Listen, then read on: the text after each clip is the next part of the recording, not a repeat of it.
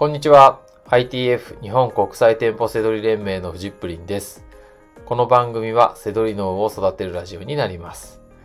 本日のテーマは、セドリ上達法、縄張りの商品は全部持っていけという内容になります。セドリの上達法でもありますし、新規開拓法としてもね、紹介したいなと思います。えっ、と、新しいお店とか、新しいジャンルを増やしていきたいとかね。ありますよね、そういうの。うん、そういう時に、えーちょっと考え方として持っていってほしいものです。はい。で、何かっていうとですね、こう、得意分野、あ、得意店舗ですね。それを持つことの重要性をお伝えしたいんですよ。得意店舗っていうのは、あの、セドリ普段どこに仕入れ行きますか？とか言った時に、うーん、ドンキですね、とか、そんなレベルじゃダメなんですよ。もう、もっと深く。うん、なんかよく行きますよぐらいのことじゃダメなんです。そんなの、なんか、あのー次のレベル、なんかレベル上がってたりしないんで、ただ行ってるだけって感じなんで。はい。だからまあこれ、あの、こう、伝えるのにですね、せっかくなんで、えっ、と、ITF 生で、えー未経験ゼロからですね、えー月賞100万円を達成した方の、まあ、実例というか、体験談ですね。こういうの大事なんで、再現性があるんで。で、そういうのをね、紹介したいなと思っています。はい。で、ITF 生の柴右衛門さんっているんですよ。すいません、柴右衛門さん、急に名前出して。で、本当にその、えー彼はですね、えー資金ゼロから、本当にクレジットカード1枚で、えー、背取りを開始したんですね。はい。まあこれは別に、他の、他でも言ってますけど、ゼロからいけますよとは言っても、おすすめする方法じゃないです。めちゃくちゃ大変だから。うん、やっぱり、ね、10万円、20万円あの資金があって、それでクレジットカードもあってってやるべきなんですけど、まあ彼の場合はなかったんで、まあ相談を受けて、で、でも本当にやりたいっていうことで始めたんですけど、で、えっ、と、もっと言うとですね、まあ資金がゼロでしょ。で、あと、えー地域が、あのー店舗が少ない。まあ地方の方なんで。うん。だから当然、あの閉まる時間もね、コロナだったりとかすると早かったりとかあるじゃないですか。そういうのもあって。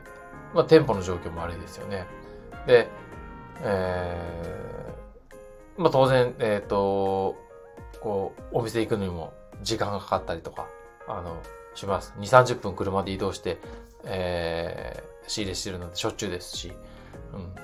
あと、副業で仕事をしてる、あの、副業でね、本業も持っているので、めちゃくちゃ忙しいですよね。だから悪条件ですよね。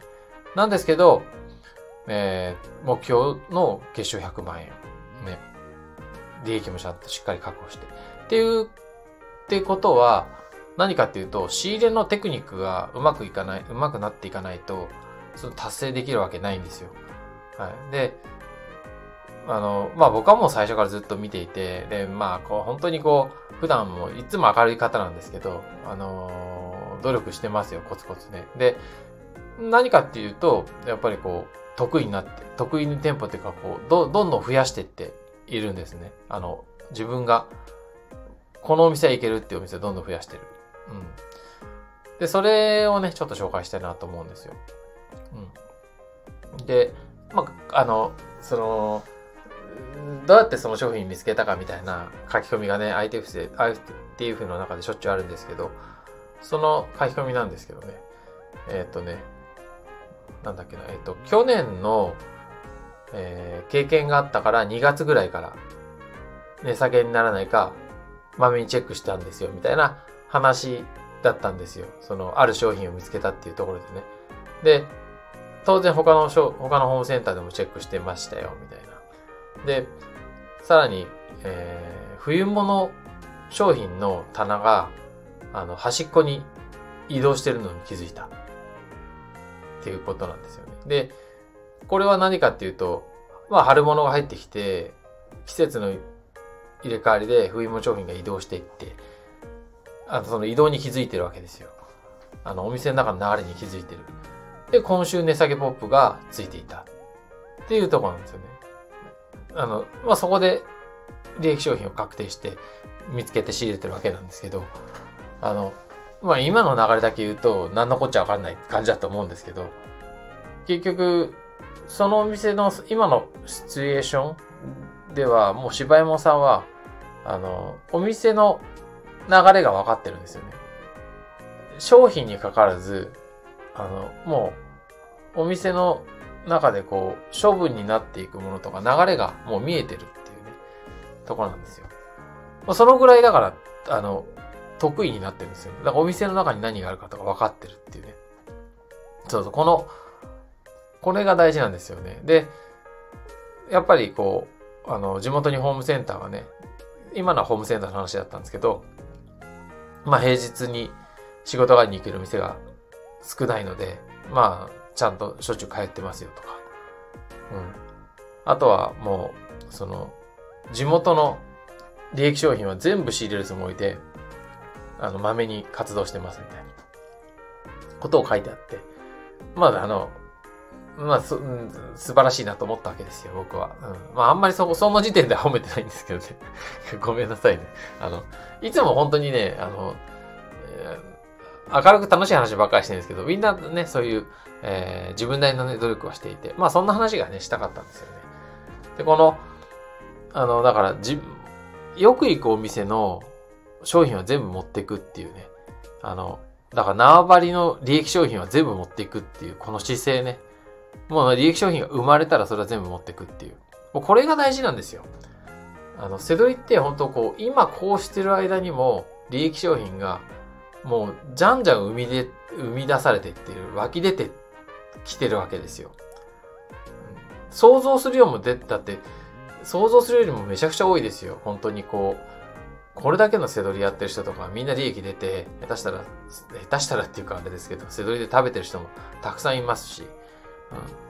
そのくらいお店っていうのは、あの、利益商品出てくるんですね。で、それをちゃんともう的確に見つけられればいいわけで、うん。だからそれには、こう、もうお店、縄張りのね、そのお店のものは全部持ってくっていう、それぐらいの意識が欲しいですよね。うんまあ、当然そういう風にしてれば、あの、利益商品は見つかりますから、あの、売り上げは増えますよね。で、あと、えー、さっきの例で言えば、新しい利益商品が生まれた時に気づけるんですよ。すぐに気づける。あれ昨日までなかったなっていうだけでももう十分、あの、検索対象なわけですよ。うん、全部それが利益出るとは限らないですけど、可能性が高いですよね、そういうものはね。うんいきなりお店に行っても、ああ、なんか履歴書いないなとかっていう人がほとんどなんですけど、やっぱりこう攻略してる縄張りの商品っていうのはもう、あ、なんか、あ、これ、なんだこれ見たことないなってすぐできるわけですよ。うん、あとは、今みたいな流れで言うと、その、お店の売り方がわかる。お店のこう、あ、この棚開けてこっちに移動したなとか、そういうお店の流れがね、わかると。ここくらいまで来るともうかなり、こう、そのお店は攻略してるっていうところです。あとは、その、他のお店にその考えを横展開するっていうのも、やっぱり、そのもう、テクニックですよね。あの、結局、小売業なんで、あの、皆さんね、その、仕入れ先っていうのは、そこで起きてることっていうのは、大概同じようなことが、どこの、ジャンルは違ってもね、ホームセンターだろうが、あの、ベビー、ベビー服、パソコンショップ、家電量販店、どこでもま基本的には物販の、あの、小売店って流れが一緒なんで、そういったところにね、気づけるようになってくるんですよ。だから、あの、一個攻略するとめちゃくちゃ、あの、応用が効いていくんですよね。あの、この間も言ったんですけど、あの、薄い参考書一冊を完璧にすると結構勉強できるようになるみたいな、あるじゃないですか。あの感じですね。はい。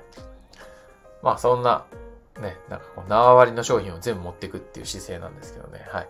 あとはね、僕はおすすめなのは細かく稼いでほしいんですよ。あの、100円とか200円の商品、利益の商品とか、馬鹿にする人とか結構いるんですよね。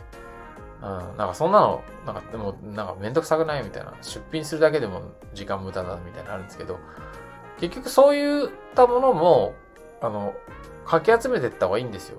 で、そう、なんでかっていうと、上手くなるから。利益だけじゃなくて、うん、そうやって、こう気づけていけるんですよね。なんか、まあ、あの、ね、確かにわかりますよ。なんか、こう、100円のためにね、こう、仕入れてシール剥がして、ラベルシール貼ってとかってめんどくさいなって思うんですけど、これはでも、そう、そう考えずにですね、その、今言ったみたいな広い意味で、はい、攻略する、ね、得意、得意になるためにね、ちょっとそういうのもか、もう、もう細かく稼いでいってほしいなっていうふうに思います。はい。はい。ということで、えー、伝わりましたでしょうかね。こう本当にね、上手くなるために、1店舗ですね、めちゃくちゃ得意なお店、もうそのお店の商品は全部自分が持っていくんだっていうね、はい、そういったお店をね、持ってみると、あの、なんか背取りがね、1ランクも2ランクも上手くなると思いますので、はい。ということで、本日の放送は以上になります。最後までご視聴いただきましてありがとうございました。バイバーイ。